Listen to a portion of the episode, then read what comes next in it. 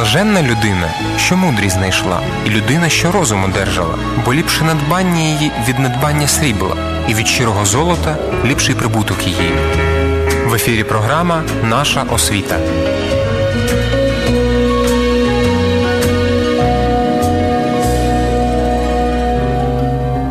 Доброго дня, шановні друзі, раді вітати вас на світлому радіо Мануїл. Ми, е, як і кожного вівторка, продовжуємо наш цикл передач Наша освіта. Сьогодні ми будемо говорити про чудеса в освіті, чи можлива освіта як чудо, про різноманітні чудесні аспекти в нашій освіті, як би це е, не дивно е, звучало. Сьогодні наш гість Ірина Чудовська, педагог-інноватор доктор соціологічних наук, професор університету Шевченка. Доброго дня, пані Ірина. Доброго дня, е, добрий день, слухачі.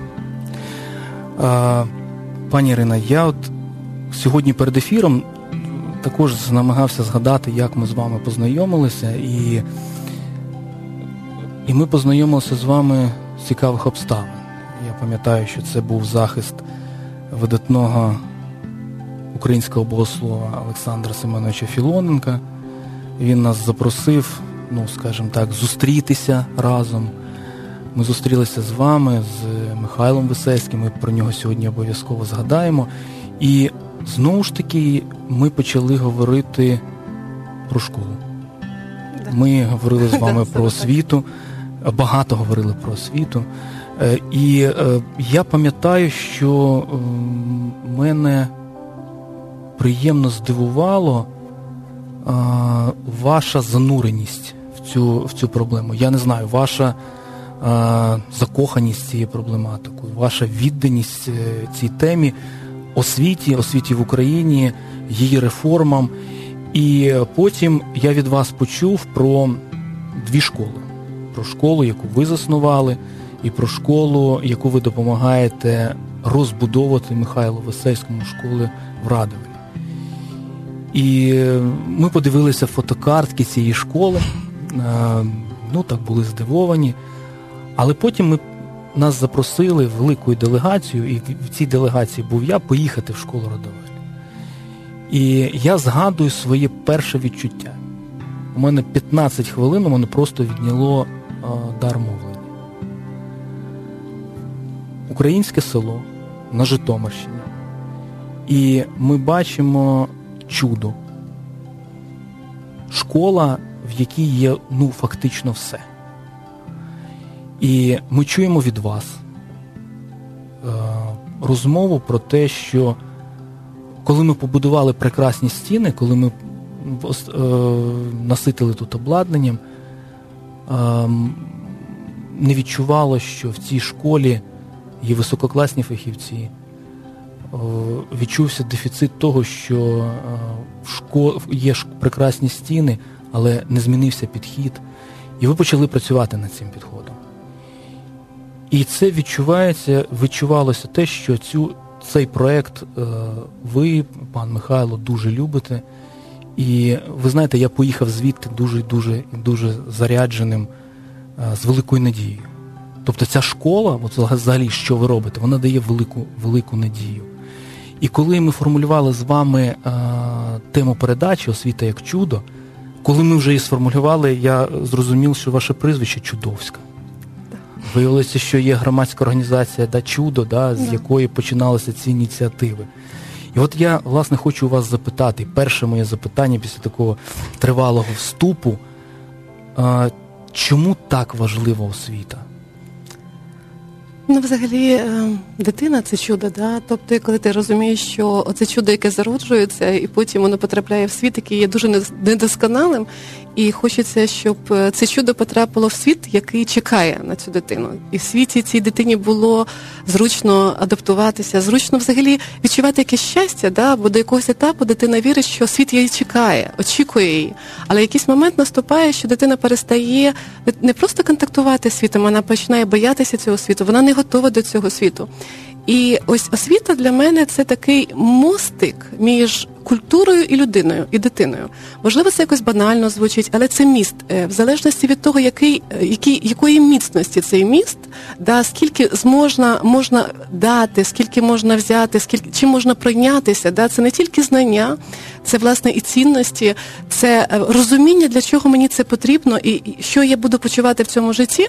Тобто, це такий е, фундаментальний міст. І як ми його вибудуємо, залежить від того, чи дитина взагалі буде з'єднана з культурою, тому що народитися просто стати людиною це ще замало. Тобто потрібно власне набути чогось, щоб ти ну, ну так скажемо, такої суб'єктності, активності, людина, яка активна в цьому світі, яка не просто там змінює світ, да, але але вона вписується гармонічно в цей світ. Вона прагне не порушити гармонію цього світу. А щоб не порушити цю гармонію, е, людина не тільки з природою зв'язана, а з культурою. І ця культура культуру засвоює людина через освіту. От освіта для мене це такий величезний міст. І в залежності від того, наскільки цей міст може бути збудований так міцно, да, чи це на віка, чи це взагалі міст, який ми можемо добудовувати, але він має бути оцей зв'язок, має бути величезний. Ось освіта це така ось така метафора. Ну і для мене, напевне, е, особисто я вважаю, що освіта це той, е, ну скажімо, не просто процес, а це процес, коли батьки і діти спільно чомусь вчаться. Освіта це не про дітей, освіта це взагалі про людину, впродовж всієї його всі, всього життя. Тому що, якщо казати, колись там от вивчилися, ну там е, здобули вищу освіту і все, і от в принципі людина заспокоюється. Ні, сьогодні так не можна. Світ змінився. От Бауман, такий гарний соціолог е, польсько-англійський, да він говорив про те, що ми маємо справу із плинною сучасністю. Сучасність, яка змінюється як вода, тобто вона постійно змінює форми. Оця адаптивність вона не може з'явитися на рівному місці. Їй потрібно дати, а дається вона через культуру, бо культура е, її можна визначити як таке продовження адаптації певної, да? продовження чогось такого е, формотворчого, да? тому що е, це творення нової форми, нової форми людини. Тобто, або вона дуже така, скажімо, ну е, багатогранна, або вона буде дуже такою простуватою, і буде вона буде почуватися в цьому світі незграбно і незахищено.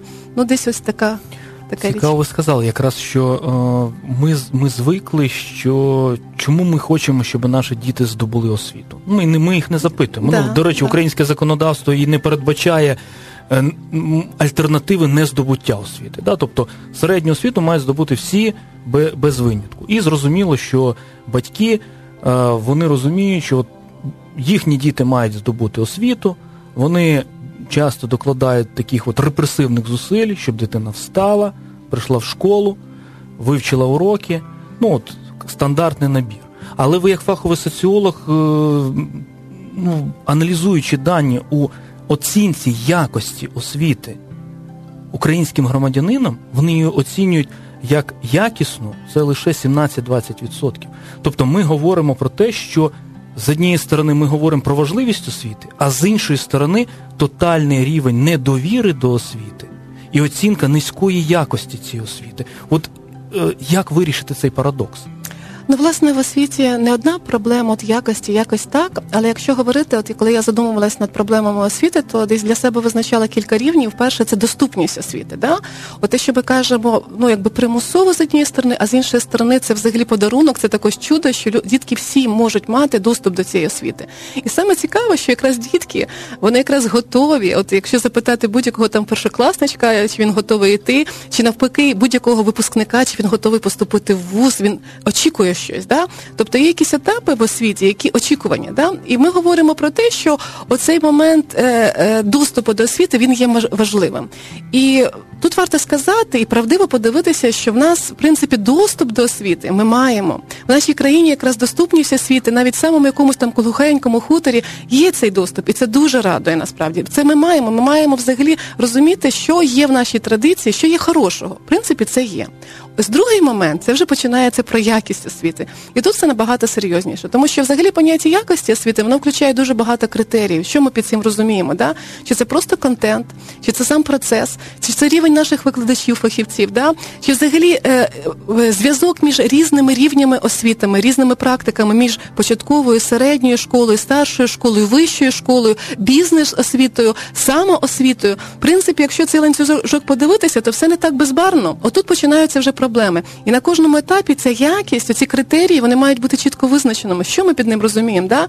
Чи ми хочемо дати просто знання, щоб дитина поступила кудись? Да? Це одна. Зараз навіть жартують, що в принципі готувати е, освічену людину, готувати до ЗНО і давати освіту це дві різні речі. Да? Тобто, да, готувати до ЗНО це одні е, одні програми, а взагалі стати освіченою людиною, тобто. Е, переформатованою з новою формою. Да? Ось в російській мові є образування, образ, да? тобто щось формується таке, якась якесь образування форми. Але образування саме по суті, от якщо там е, воно передбачає, що має сформуватися щось інше, якась форма, щось має змінитися. І в принципі освіта десь по суті вона має нести е, готовність до змін. Да? Тобто у нас е, з цим надзвичайно складно, тому що це якість освіти, е, по-перше, сама складно визначається. Друге, друге, другий е, момент для ще фаховості, да, для якихось професійних напрямків, там має ще своя специфіка. Ми там також маємо враховувати, що одні критерії мають бути для там медиків, да, в їх яких фахових речах, а інші там критерії ще там не знаю для електриків, електриків і так далі. Тобто є компетенції. І тут ми також ще застріваємо. Хоча я хочу сказати, що якщо почитати е, уже е, е, програму і реформи нашої освіти, які там де мова йде про компетенції, то компетенції у нас в освіті це все рівно, що компетенції для хорошого менеджера. От для хорошої компанії це там менеджер, який володіє там і адаптивністю, і комунікабельністю, і так далі. І так далі. І якби ми це все виконали, інша справа, що є оця статика в освіті, е, тобто ми констатуємо, що ми хочемо сформувати ці компетенції. І все питання, вся проблема в цій якості полягає в тому, а як це зробити? Бо просто сказати, що у нас проблема, ну да, проблема. Але які мають бути дії, які мають, який має бути алгоритм? От з алгоритмами набагато складніше. А, але е, коли ми говоримо про якість, говоримо про те, що якості якість освіти можна перевірити через чи досягнені е, формування певних компетентностей угу. у власне учня. Да. І е, з однієї сторони ми виконуємо так чи інакше, ми все одно йдемо по цьому формальному краю Звичайно, так, да. визначення яко, якості освіти. А в цій студії також от якраз згадуваний сьогодні Олександр Семенович Філоненко. Він говорив, в нього була така метафора, що часто ми говоримо про методи, підходи, принципи, форми, і, і каже, з однієї сторони, це начебто зовнішні ознаки. І ми забуваємо про внутрішнє ядро. Коли він якраз проводить аналогію, що з вишнею, коли е, один чудак да, кісточки, розклад, розклад, кісточки угу. викидав, а м'які, м'які ж садив і хотів, щоб був виріс виріс вісньовий сад. От він проводить цю цікаву аналогію, що ми забуваємо про в освіті найголовніше. Оце те, що має бути невідчудженим, те, що власне дає, дає цей плід. Він говорить про те, що це має бути інтерес, плекати інтерес. І е, коли ми були у вас е, ну, в школі в школі Радоваль, я всім радіослухачам раджу просто погугліть і подивитися це чудо. Так, це однозначно. Це і, того варто. І я пам'ятаю е, меценат цієї школи, ідейний натхненник, е, пан Михайло Весельський. Він підійшов і у першокласників запитав, ну, як їх справи. Вони його обступили, почали обнімати. Він присів, так що були на їхньому рівні, а не звершуватися на них. І вони почали його за руки, за руки, за спину штовхати і починали возити по паркету. Його знаєте, отак, от, mm-hmm. начебто на. А, і а, е, я бачу, він сміється, вони сміються. І а, е, потім е, у нас був, я згадую, от обід, і от кухар підходить, і знаєте, так підходить, і пана Васильська починає гладити по. Е, по плечу. Знаєте, отак от. І знаєте, от коли ці речі дивишся, от на ці речі звертаюся, або коли я згадую також, хтось сказав, прибирай, у нас нема прибиральників, у нас клінен менеджер. Тобто каже, я не маю не маю права людині, яка займається чистотою, вказувати, як їй це робити. Вона повністю відповідає за ці речі. І ось оці складові е, формують і, і чомусь, чомусь коли це все бачиш, питання якості відходить на другий план. Да. Е, ну тут ви зацепили саме таке ядрове, напевне, питання. Е, для мене воно найголовніше. Це взагалі така загадка. Загадка, напевне, в чому, тому що коли я дивилася, в мене був такий освітній туризм. Я багато країн е, відвідала з метою подивитися, як у них там навчаються школярі, як навчаються в вузах. Мені було це не просто цікаво, це не був просто інтерес. Хоча інтерес це, напевно, наймагічніше, наймагічніша річ, наймагічніше поняття. З ним простіше жити, навчаючись і взагалі. Але суть була в тому, що я для себе хотіла. Особисто визначити, да, що я вважаю, ну що є наприклад, у фінів, у естонців, е, таке, що бо вони лідери там по пісі, вони якраз е, е, країни, які лідують в цих сферах. І я для себе визначила дві речі. Да? Ну, звичайно, от обладнання, тобто просте, доступне, але стандартне і для багатьох школ стандартне. Да? А друге, це от тут теж починається чудо і магія. Це відносини. От я тоді говорила два однор, якщо на російській, тобто отношення да, і оборудовання, тобто відносини і обладнання. От чому це важливо? Тому що відносини, оце те, що ви тільки що сказали, оце це магія, магія комунікації, магія спілкування, магія, де народжує, де страх відходить, а з'являється щось дуже людське, світле і просте. От так як світле радіо, да, з'являється щось дуже світле. Світле, тобто воно не затьмарне якимись там е, недомовками, тобто це проста комунікація без якихось таких додаткових маніпулятивних речей. І саме цікаве, діти впродовж тривалого часу вони якраз і є без ми кажемо дитяча безпосередність. Оце вираз, оце дитяча безпосередність. Це та комунікація, до якої ми прагнемо, якої нам потім не вистачає. Ми кажемо, нам хочеться, щоб людина була відкритою, щоб вона була е, такою прозорою, да, ну, в межах да, якихось, да, але щоб вона не е, прагнула щось там утаювати і так далі. І це відносини. А відносини це комунікація комунікація. Це от як ми комунікуємо? Чи ми комунікуємо з чимось таким, е, ну скажімо, утриманим і формальним? Ми просто е, таки дотримуємося певного етикету, що є учень, є е, вчитель. І тут ми підходимо до того, що проблема зміни, зміни відносин. От уже там прагнуть створити тріаду, вчитель, відповідно, батьки, дитина і так далі. Але чим не фор не про формальне йде мова? От ми були в Естонії в одній школі, ось і. Там, власне, е, директорка якраз сказала, що найкращі вчителі, мотивовані, які з інтересом, це вчителі батьки, ті, які прийшли спеціально вчити своїх дітей. І я з цим зараз можу повністю погодитися, тому що з однієї сторони, оцей такий егоїстичний інтерес там подбати про свою дитину, а з іншої сторони, дбаючи про свою, ти дбаєш про інших як про свою. Оце правило е, таке глибоке, да, що відноситися до інших як до, до свого хотів би, да, і щоб відноситися до іншої дитини, як би хотів, щоб до твоєї дитини відносились. Оце воно, яке може рухати щось. Да? Тому що от суха формальна мотивація, ну ви знаєте, є таке поняття, що когось щось примусити неможливо. Можливо, коня підвести до озера, але заставити пити воду не можна, да? тому що тому що не можна.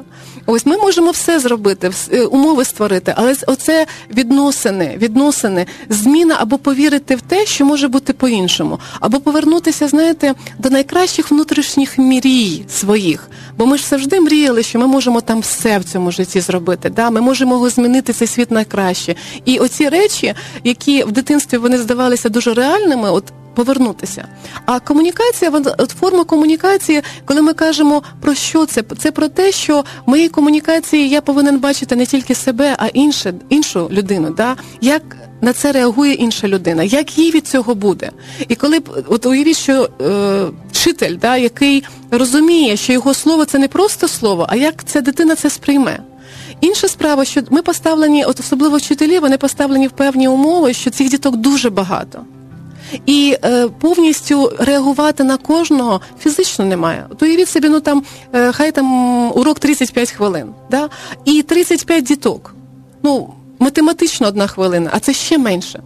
Тобто, це що означає? Це означає, що цих відносин, тому що освіта це не про е, набуття знань це про виховання насправді. Коли ми кажемо це форма утворююча, це виховання певних якостей, певних рис характеру.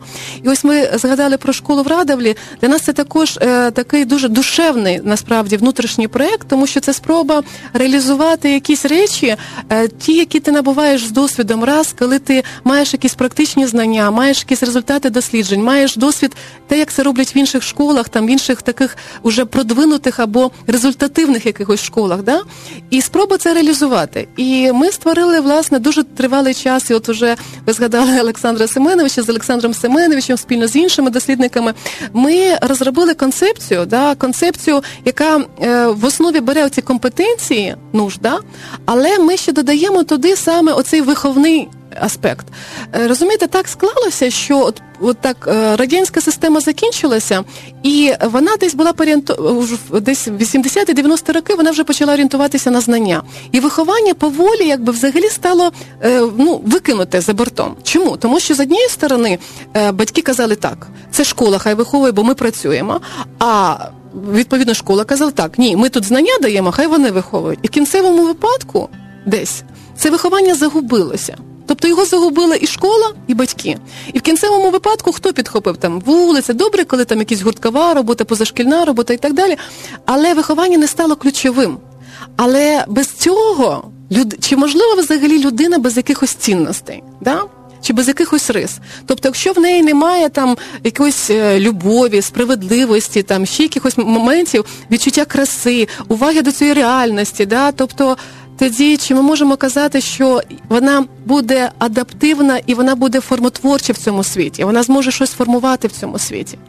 І тому цей, е, коли ми кажемо про освіту, то це також і от про концепцію до, до цієї школи ми хотіли і хочемо спробувати повернути справа не тільки знання, не тільки те, що я усвідомлюю, що я отримую ще якісь навики, і я розумію, для чого мені це. І навіть маленька дитинка повинна розуміти, о, якщо я навчуся читати, то для чого мені це? Оце розуміння. Ми думаємо, що розуміння це для дорослих. Ні. Особливо там ну є різні етапи розвитку там дівчаток, хлопчиків, але ми можемо казати, що це для чого мені це потрібно. Особливо хлопці кажуть, наше воно мені? От наше воно мені. Тобто Треба пояснити, для чого воно йому. Тому що от від цього розуміння, від цієї тріади, да, знання, да, там навики і розуміння цього всього буде залежати від того, як дитина буде ставитися до цього навчання. А зі своєї сторони ми маємо розуміти, що скрізь повинна бути оця нотка виховання. Без цього стержня, без рис якихось характеру, да, без цього позитивного ставлення до інших, без якихось е, бачення цієї краси, оцього світу, вміти помічати красу. Бо нас стільки всього гарно оточує, а ось спробуйте запитати дорослу людину, сказати, ну як тебе справа? І в неї може бути все гаразд. Вони всі живі, здорові і так далі, але вона буде казати, ой, у мене все так погано і так далі. Чому? Тому що вміти бачити. Це дуже важлива якість, і це вона пов'язана із виховним моментом. Да? Тобто потрібно виховувати увагу до цієї реальності, потрібно виховувати оцю е, внутрішню справедливість, не порушувати її. Дітки дуже чітко відчувають це в будь-якому віці. Там несправедливо поставили оцінку. Це взагалі тенденція від напевне від нульового класу до 12-го і вищій школі, тобто суб'єктивність оцінювання. Ну оцінка це взагалі окрема тема. Це також проблема. Тобто оцінювати чи не оцінювати. Е, якщо ми ставимо то добре чи це погано, і так далі. Це також проблема. Проблема освіти, проблема виховання, як це впливає на те, що е, якщо ця оцінка понижує самооцінку, то це дуже катастрофічно. Тому що, позбавляючи самооцінку, ми десь частково вже втручаємося в можливість досягання успіху людиною. І тут дуже така складний, складний, складний момент. А от концептуально в школі, яку ви згадали, вона дійсно надзвичайно чудова. Це якби другий такий, але дуже важливий і е, такий системний проект. Да, то власне спроба е, не просто давати знання, тобто в нас там є різні блоки, там академічний блок, мистецький блок, такий фізичного розвитку, і крім цього є окремий блок це розвиток рис характеру. От якщо кожен задасть собі на одну хвилинку зупиниться, задасть, е, якщо я чогось досяг в житті, то завдяки чому? Завдяки тому, що я знав якусь теорему, чи завдяки тому, що я знала, що таке підмет чи присудок, напевне, завдяки чомусь іншому. А це не про знання, хоча знання звичайно важливі, да? тому що якщо будувати оцінку, потрібно на чомусь. Але якісь риси характеру, тобто якась там наполегливість, там воля, да? тобто вміння контактувати з іншими, щоб тебе підтримали і так далі. І виявляється, що в житті, е, коли ми готуємо до життя, коли ми упускаємо цей виховний момент, величезний виховний момент по вихованню і розвитку якихось рис, то ми впускаємо дуже великий шматок людського життя. Уже в школі А далі це дуже складно. Тобто людина стає непевною. Якщо вона не досягла якихось моментів і не набула цієї впевненості, їй складно потім це компенсувати. Вона прагне, вона наздоганяє. Вона, звичайно, може наздогнати.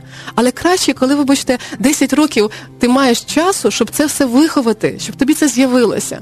І ось таким чином, з, з нашої точки зору, що виховання певних рис да, і виховання відповідно певних цінностей, там краса, добро, справ... це не просто мають бути слова. Їх потрібно просто е, певним чином, це ну, в науці це називається така емпірична інтерпретація. Потрібно втілити в практику. От як цю красу розвивати на уроці фізичного виховання. Тобто, да, краса людського тіла, це підтягнутий, там має хороший вигляд, має там сильні мускули там і так далі. Показувати ось така да, звертатися до епохи відродження, показувати красу людського тіла, але це все має бути зв'язано. Нас кажуть про інтегрованість, але інтегрованість не формальна, а на, на рівні е, певних цінностей. Тобто, це має бути зав'язка на цих всіх речах, і вона має бути програмно прописана. І вона має бути стандартно прописана. Не просто сказати, ви маєте розвивати ці компетенції. Я бачила е, стільки розгубленості е, в вчителів, які переходили на ось нова школа, нова освіта і так далі, на нужда. Тобто при цьому, що були запущені тренінги і так далі, цього було замало відчувалася розгубленість багатьох вчителів, тому що вони очікували на щось більше, да? не не просто методички. Зараз стільки онлайн може бути доступу, але насправді цей ресурс не до кінця використовується.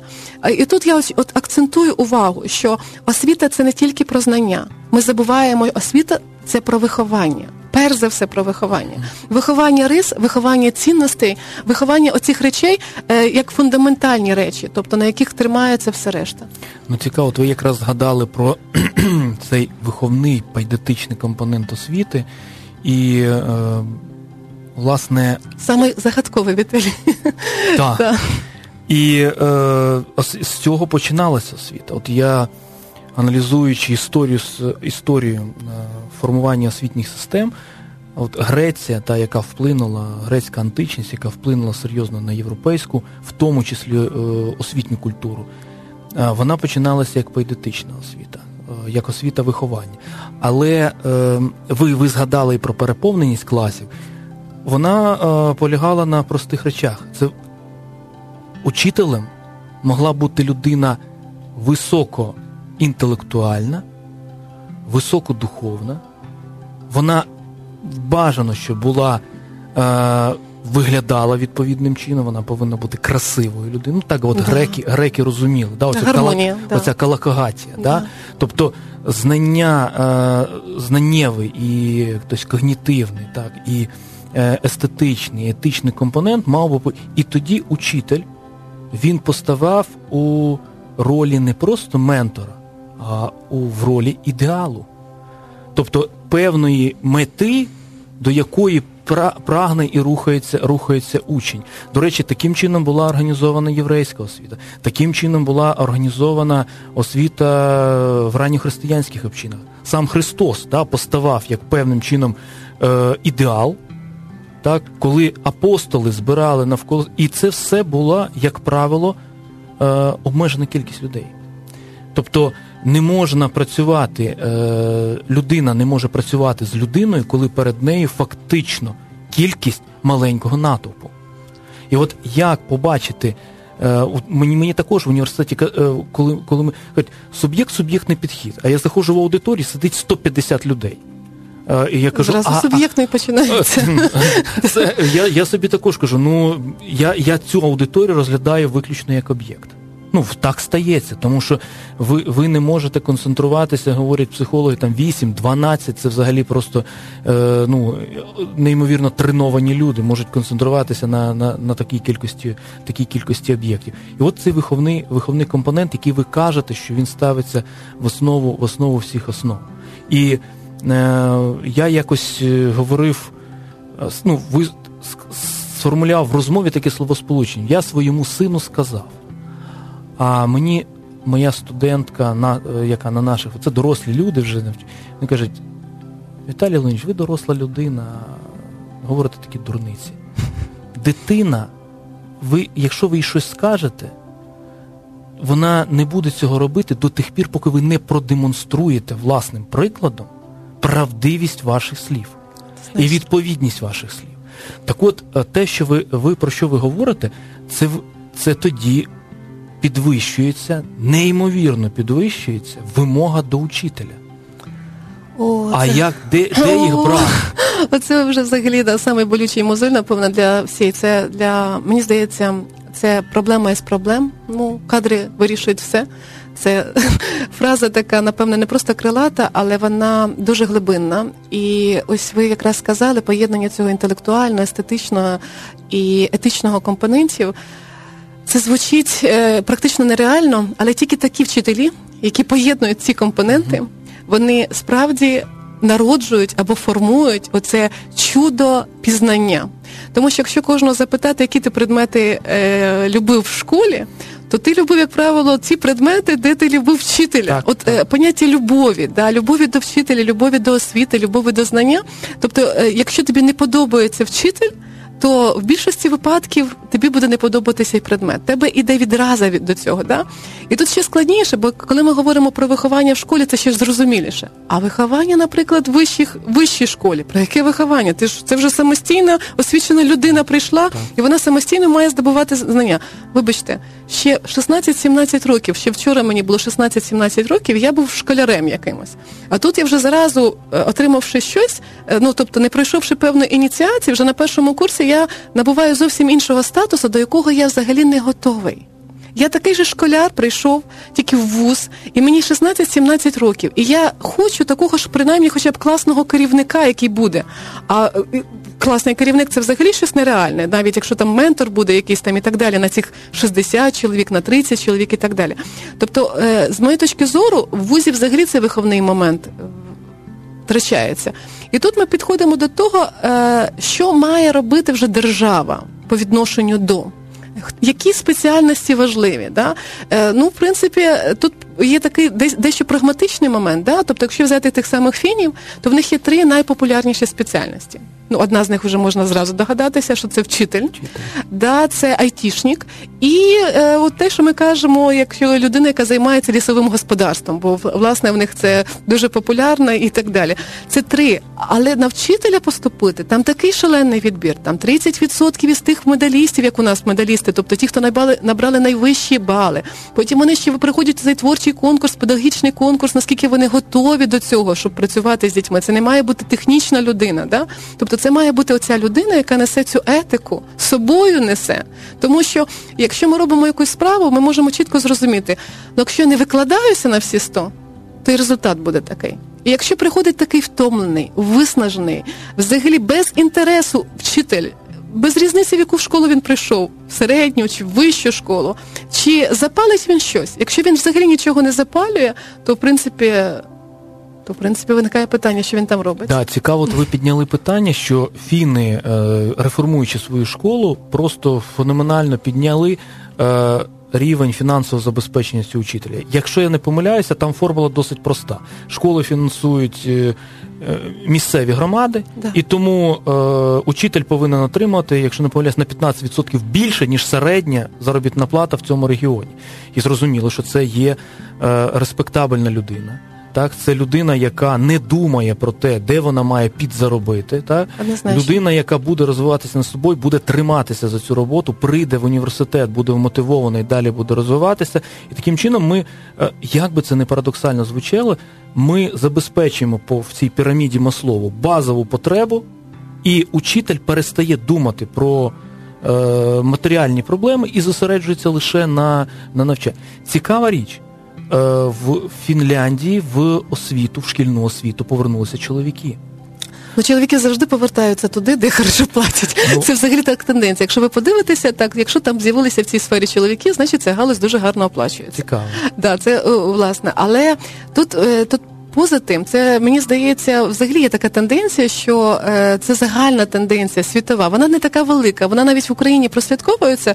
Навіть коли ми там подивимося в Києві, там парк Шевченка біля університету, колись побачити там чоловіка з колясочкою було таке диво. Тобто, а зараз це вже не диво, це вже не чудо, це вже нормально, це вже норма. І ця норма радує, тому що це говорить про те, що в процесі, да, в процесі навчання власної дитини чоловіки починають бути задіяні, але в освіті світі, да, щоб чоловіки повернулися. Тобто, чому ми можемо зараз зустрічати там е, чоловіків стюартами і так далі? Тобто, да, це має бути оплата. Да? Тут, власне, тому що ну так закарбовано поки що, що є оцей е, ценз, і е, чоловіки, власне, на них покладена функція оцього такого людини, яка там заробляє там для для родини і так далі. Ця функція, вона поки що не має цієї рівності в цих функціях. Немає. Ми б хотіли цього, але поки немає. В даному контексті мені здається, що чоловічий фактор дуже важливий. Я я наведу приклади, що власне і в своїй школі, і в школі в Радовлі е, ми зараз прагнемо також долучити чоловіків, да? тому що от уявіть собі, що будь-яку чи хлопчика, чи дівчинку практично постійно виховують жінки. Так. Тобто тато або на роботі, жінка вдома виховує. Далі. Е, Тата нема в школі, знову жінки виховують і вихов... і садочку вихователь. Да, вихователі. І виявляється, що і дівчаток, і хлопчиків виховують в основному тільки жінки. Але чоловіки і жінки ми все таки різні в цій різності. Ми якраз цікаві один для одного. Да? І е, е, я бачу особливо, ну особливо дуже сказується там, де можливо не ну одинокі матері, да, і е, повністю така. Сім'я, ну, де мама одна виховує, там взагалі є дефіцит. І коли з'являється вчитель, він компенсує дуже багато. Взагалі, чому це так важливо? Тому що взагалі чому важливо вчитель чоловік так само як вчитель жінка. От е, дітки отримують дуже багато зразків жіночої поведінки, якою має бути жінка. А для чоловічої поведінки практично відсутній образ. Так. Тата нема вдома, е, знову ж таки, в школі нема нікого. Ну добре, що я там побачу на дворі якихось дядів, там якихось друзів, які там себе якось показують, і я можу подумати, що це найкращий зразок для мене. Да? Тому що дуже важливо, звичайно, ця ідея, е, ідея якою, яким має бути, бо виховують не слова. А ось те, що ви сказали, що в принципі, яким от вчитель як ідеал, він входить, і у нас завжди є радарчик. Для як будь-яка людина входить. Тобто ми говоримо для себе вірю чи не вірю. І вона щось робить, ми віримо чи не віримо, а потім вона вчинками ще доводить якимись своїми. Бо ми можемо сказати тисячу слів. Але одної дії буде достатньо, щоб повірити в ці слова чи не повірити в ці слова. І в даному випадку, коли дитина бачить оцей чоловічу поведінку, іншу, особливо якщо це вчитель, і він може там заспівати. Я колись прийшла, а там був урок хімії, і тут лежить гітара у фінів. Я кажу, що це за гітара? А вони кажуть, ну це наш вчитель, коли там він відчуває, що вони трошки там притомились, він може там щось заграти, вони поспівають і далі піде. Розумієте? І це є інтеграція. Так. І сказати комусь, що на уроці там лежить гітара, і тут зараз вчитель через якихось 10 хвилин заграє. Ну, це а це має бути норма. А це має бути норма, до якої ми маємо звикати, що ось так має бути. От вчитель має, я ще більше скажу, от ми е, шукали дуже багато там вчителів е, англійської мови, які б несли мову, не просто там навчили читати і писати. Бо в школі в нас вчать читати і писати, в кінцевому випадку не говорити, не розуміти. Е, дітям складно це зробити. Да? Чому так відбувається? Тому що це має бути, цю мову треба нести, з собою потрібно нести. Да? І от зараз, е, взагалі, е, оце вчитель це така інтегрована особа, яка яка має якісь знання, не якісь навіть знання, а знання з IT. Вона має там розумітися в якихось, ну не навіть не елементарних програмах. А для діток менших вона має знати, в які ігри вони грають. Цього не потрібно боятися. Цим потрібно, як кажуть, це потрібно очолити. Тобто потрібно знати, що да, діти там з двох до чотирьох четвертого класу цікавляться Майнкрафт. Не казати, що це щось заборонене. Ні, це треба дозувати. Від цього вже нікуди не ді, не, не дітися. Інша справа, що це зараз розроблені програми, де можна вчати українську мову математику за допомогою Майнкрафт. Да? Але запитати, чи всі наші вчителі е, взагалі хоч чули про Майнкрафт, там початковій школі чи ще якісь, це буде питання. Але це вони мають знати. Тобто, це англійська там, IT, да, естетика. Тобто, це це дійсно має бути така, знаєте, колись таке слово було всебічно розвинена особистість. Да? Але за цим якби стояло пусте щось, а це треба зараз наповнювати. Пусте не проходить. Тобто без цього, без змісту, без реальних навиків з, музи... з музики, без реальних навиків у зайці, ну ти будеш нецікавим дітям. Оцей інтерес, він він не наро... він інколи цей щось таке божественне. Деякі діти народжуються, їм все цікаво, а деяким потрібно запалити це, ввести в азарт. Тобто азарт може хто дати? Якщо ти це демонструєш, ти можеш цим заразити, а не демонструєш, ну ми відзеркалюємо да, оці зеркальні нейрони, які відкриті. Тобто, якщо приходить нудний, скучний, нецікавий, взагалі людина, яка вже сама якось потухла, яку потрібно взагалі терапевтично якось підняти, і вона починає навчати дітей. Це це дуже це, як, як на мене, це внутрішній такий злочин насправді, тому що ці дітки навіть з такими очима вони тухнуть. Вони тухнуть, як свічки.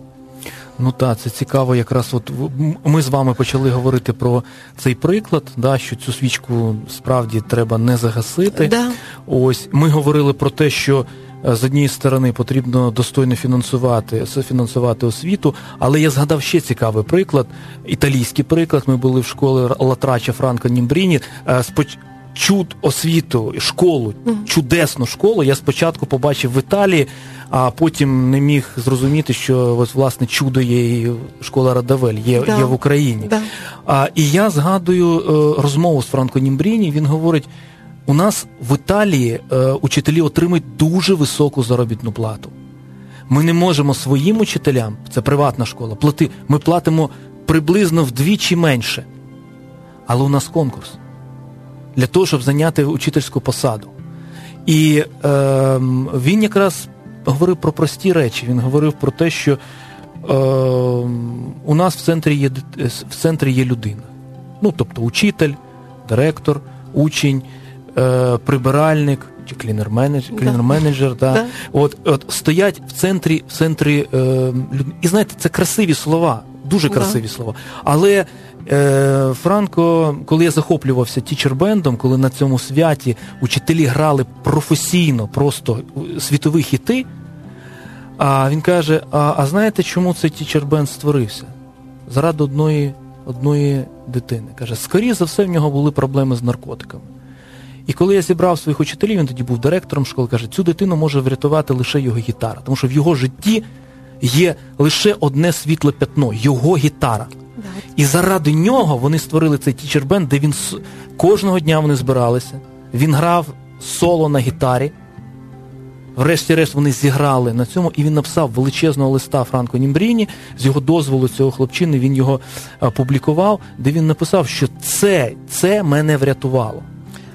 І е, знаєте, от з однієї сторони фінансування, з іншої сторони директор високої якості, людської якості, да. і де слово в центрі має бути людина, не порожнє слово. От в Радовелі я це побачив. В Радовелі я побачив, е, підслухав розмову, коли е, батько дитини, який навчається в цій школі, каже: Ви знаєте, я вже отримав е, дозвіл на постійне проживання в Чехії. Ми мали сім'єю виїжджати. Але коли з'явилася ця школа, з'явилася надія, і я вирішив залишитися. Знаєте, коли ти це чуєш, це це щось неймовірне. Да? Коли школа робить таке чудо, да. коли школа дає надію, коли це все, що навколо е, просто починає змінювати цей простір, ти розумієш, наскільки важлива освіта, як е, те, що може перетворити, перетворити окрему людину окреме село. І я я просто впевнений, просто впевнений, що Радовель це це закваска, яка просто буде мультиплікована на.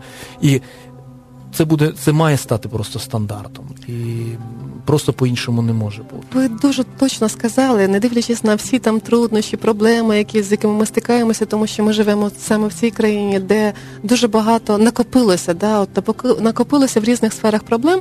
Але що вже навіть за рік в Радовлі, там за три роки в своїй школі, що я побачила, е, те, що ми робимо, да, е, є безпосередність от безпосередність. От знаєте, навіть серед вчителів, коли ми починали це все, вони казали, в нас нема проблем, в нас все хорошо. От просто в нас все хорошо.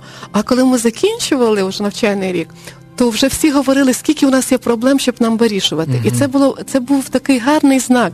Не про те, що в нас є проблеми, а це про те, що ми можемо про це вже відкрито говорити. Ми перейшли на іншу сходинку, і оце і є рівень, да, коли ми дозволяємо собі вже відкриватися. Оце і є, оце коли я кажу відносини комунікації, коли ми боїмося, але робимо це. Ми знаходимо в самі сміливість сказати свої переживання Бо власне оце утаювання воно ще глибше заганяє проблеми. І у нас не було проблем. Ми 1 вересня зайшли, просто в нас є концепція, і нема проблем. А виходили ми, в нас є концепція, в нас багато. Ми спробували багато, але в нас ще і з'явилися проблеми, і з'явилася ця відкритість. Да? Я кажу, це також чудо. Хочеться, щоб воно так і далі було. А серед діток з'являється безпосередність. От коли ти заходиш, ти можеш зрозуміти, тут є безпосередність чи нема. Якщо діти себе ведуть, от так як вони і на уроці, і на перерві, в принципі, десь тільки чуть-чуть на уроці більш стриманіше, стриманіше, аніж і розуміють, чому, бо вони самі придумали там у нас правила там в Радовлі, тобто ми їх прагнемо там теж певним чином е, якби вводити. І це також складно, бо власне це дитячі правила, але вони мають бути однакові і для вчителів, і для батьків. Якщо не користуються телефоном, то ніхто. Якщо не запізнюється, то ніхто. Та ніхто. Да. І якщо порушуємо, то відповідаємо. І ви і ми да, ми можемо порушити правила, але ми повинні знати, що ми повинні їх якось виправляти. Десь Так, таким це, чином. це цікаво. Я згадую, згадую, знаєте, таке судження, да, що е, викладач не запізнюється, а затримується. Да? Така, Да. така, таке, знаєте, от, Да, певним да, чином да. лукавство. Ви знаєте, цікаво, у нас розмова вийшла. От мені по... Ну, але час наш добігає кінця. Е, я думаю, що ми можемо обов'язково з вами ще зустрінемося, про, поговоримо про е, ці чудеса, бо і в вашій школі, і в Радовелі ці чудеса будуть відбуватися. Е, бо, як ви сказали, з'явилася ця вже пласт самокритичності, Да. да, що є багато роботи, яку потрібно робити. Дякую вам за сьогоднішню розмову. Е, Сьогодні ми говорили про освіту як чудо, і з нами нашим гостем була Ірина Чудовська. Дякую вам. Дякую, дякую вам, що слухали.